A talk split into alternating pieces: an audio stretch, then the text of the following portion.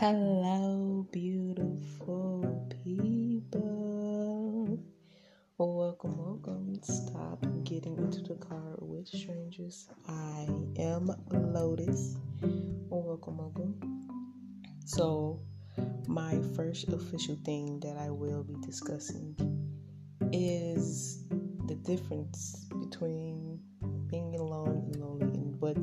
differences mean to me. What alone means to me and what lonely means to me. And so,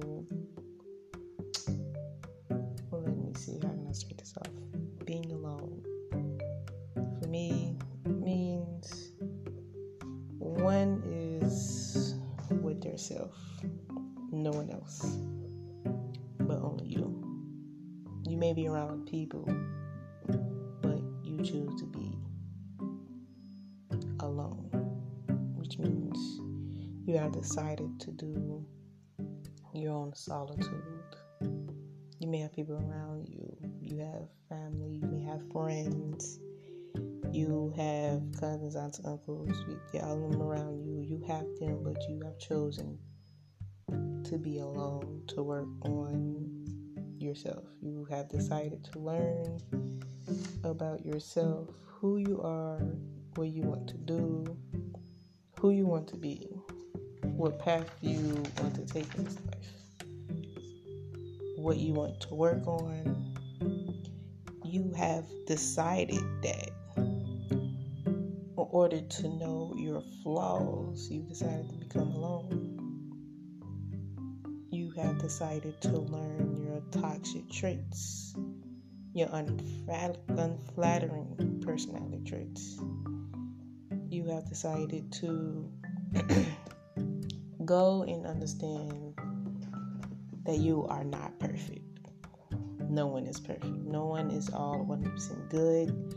No one is all 100%. I haven't done anything wrong because little in every situation, no matter what, if you feel like you've done wrong or not, you play a part. And so when you're alone, you decide to think about these things. Being alone, you talk to yourself. You talk to yourself and you navigate your way through you, which in many cases in spiritual community, but all things need to do is shadow work, as well as mm, yeah, shadow work, which is navigating through the subconscious and the ego. And so some of the things that may come up and some things that I feel is very useful to think about is why you may feel the way you feel when you see that girl across your screen. When you see the little family, little chunky girl, the mom, got the little brother, got the baby. Why do you feel you react the way you feel? Whether it's positive or negative, you, you should ask yourself, what made me feel way? Is it sympathetic? Is it because something that resounds with me and what I've seen in my family is something that I felt from somewhere else?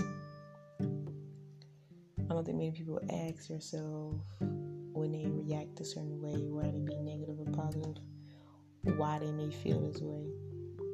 Of course, it's fine to react positive, but what makes you react positive to it?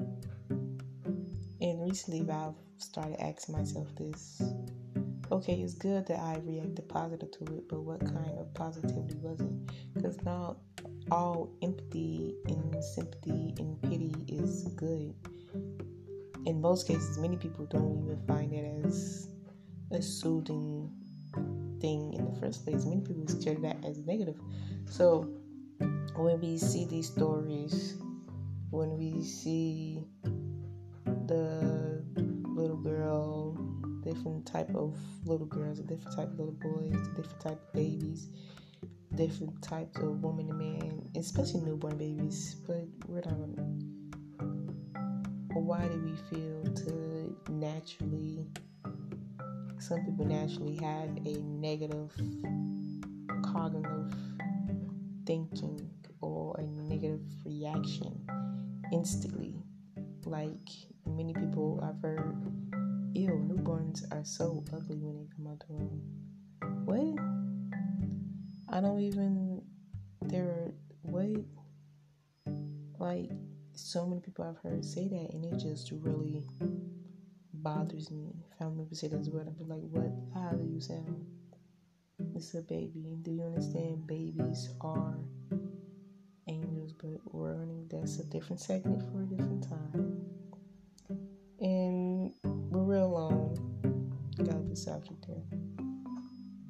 That's some of the things I feel like we should ask. Another thing is, why do you feel the way you feel, even if your feelings in the right place? Or why do you feel that you feel you know who you are? Are you sure you know you are in the first place? Or are you even sure that feelings that you feel who you are isn't part of a conditioned self? Because many things we are taught to be conditioned. Many people don't pursue things because they feel that it has been put in their mind this isn't going to work. Or they've convinced themselves from what they see eye to eye that this isn't going to work, that this isn't shit who I should be. And we see it all the time when it comes to gangs. When we talk to our young girls, young ladies, our little girls, that they shouldn't do a certain thing, they shouldn't react a certain way, or they we speak to them in a negative connotation. And it is like they grow up, and many of them do not know how to navigate through that. And so I know that is a very important question when it comes to being alone. Why do you feel that the way you feel is who you are? And are you not sure that these feelings are not part of your conditioned self? And so those are just some of the things that I've thought of and I've seen helps others when it comes to being in actively putting yourself in the state of being alone, of having that solitude. Because it can help so the solitude can help. It can help so many of us breathe. It can help so many of us realize that our life is in our hands. It can help so many of us realize that we need to connect more with nature. Although people know a lot of things can be cured through nature, whether it be through outside and hugging a tree and last point I want to build of what being alone has helped me tremendously. But it has also been, I think, too much solitude can actually hurt someone. Not in like a bad way, but like in a way that they, they come too much into the solitude. And yeah, I've heard a couple times in the spiritual community where some believe too much solitude, there is no such thing as too much solitude. And some people believe there is no such thing as too much solitude. Give yourself time to interact. And then it's like it's a flip of a coin for me for the solitude and being alone. So these are some things that I feel of what comes with being alone. There are some other pointers, to keep it nice and short and sweet. I don't want to drag a bit much on the alone part because the part of being alone is that you gain even more knowledge. and you learn and you grow to understand this life even more. So that is my partake on being alone and what it means. Some questions, some things that I see help flow better when it comes to being alone. Pretty sure I missed some things. But moving on. For lonely. So definition common definition I put together for lonely is a term which means one that feels they have no one, not even themselves. And that comes with the trust that I was talking about earlier in the first episode that we don't even trust ourselves enough to know that we're not ever lonely. And that's crazy. We're never truly lonely in this life. We have God. We have the goddess of this life. Know, God has a partner. God, goddess. Yeah, I don't know about that. We have spirit. We have our ancestors. We have, we all have guides. And we all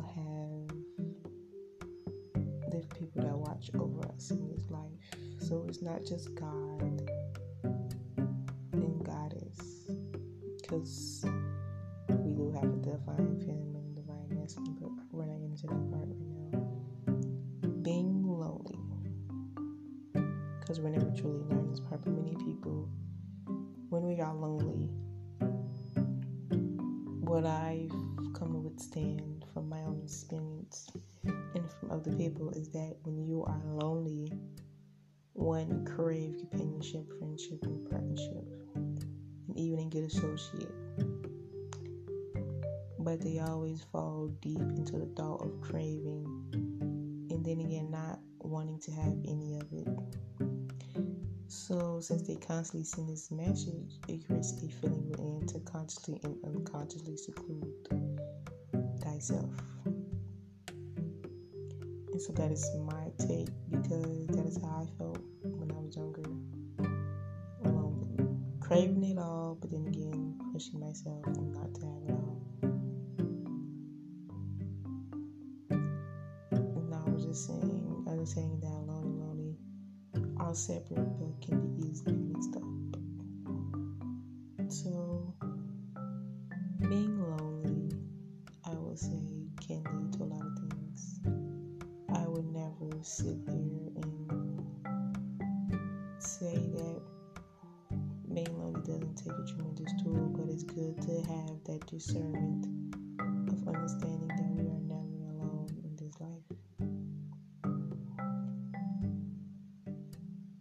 So, say thank you all for listening.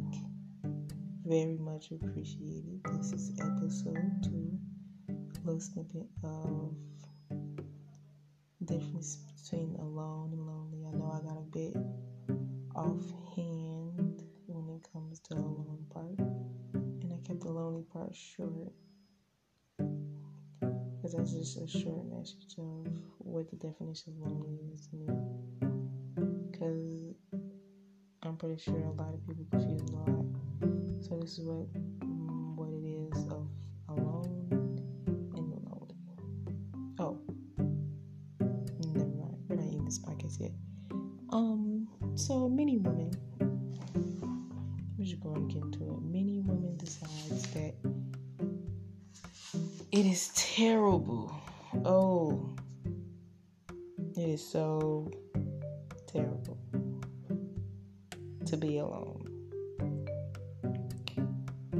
And I'm just trying to figure out where the hell they get off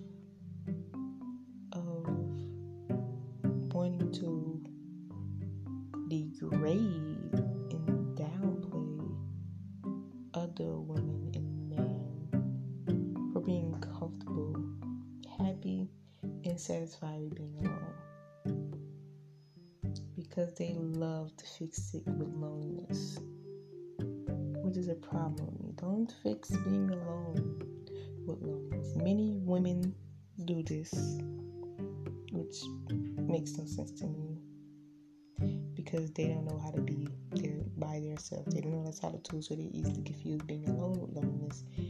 And it is just like so many things come with that, especially with men. They don't believe men has decided to be alone. Why? Why? I don't know. When when men say that, oh, I haven't been in a relationship with such and such time, I haven't had such and such and such time. I don't do, I haven't done this and that, I haven't talked in such time. It's just like what? You haven't did what in the way? Oh my god, I'm so sorry for you. It must be so lonely. It must have been so alone. Like, whoa. You're refusing to. Because Clearly My Mans is doing great. Stop that. And they tend to make it feel like it's a bad thing. Like it's sad uncomfortable, embarrassing to be alone. And it really bothers me with that. Honestly. But that is what I want to say. In peace for the difference between being alone and lonely.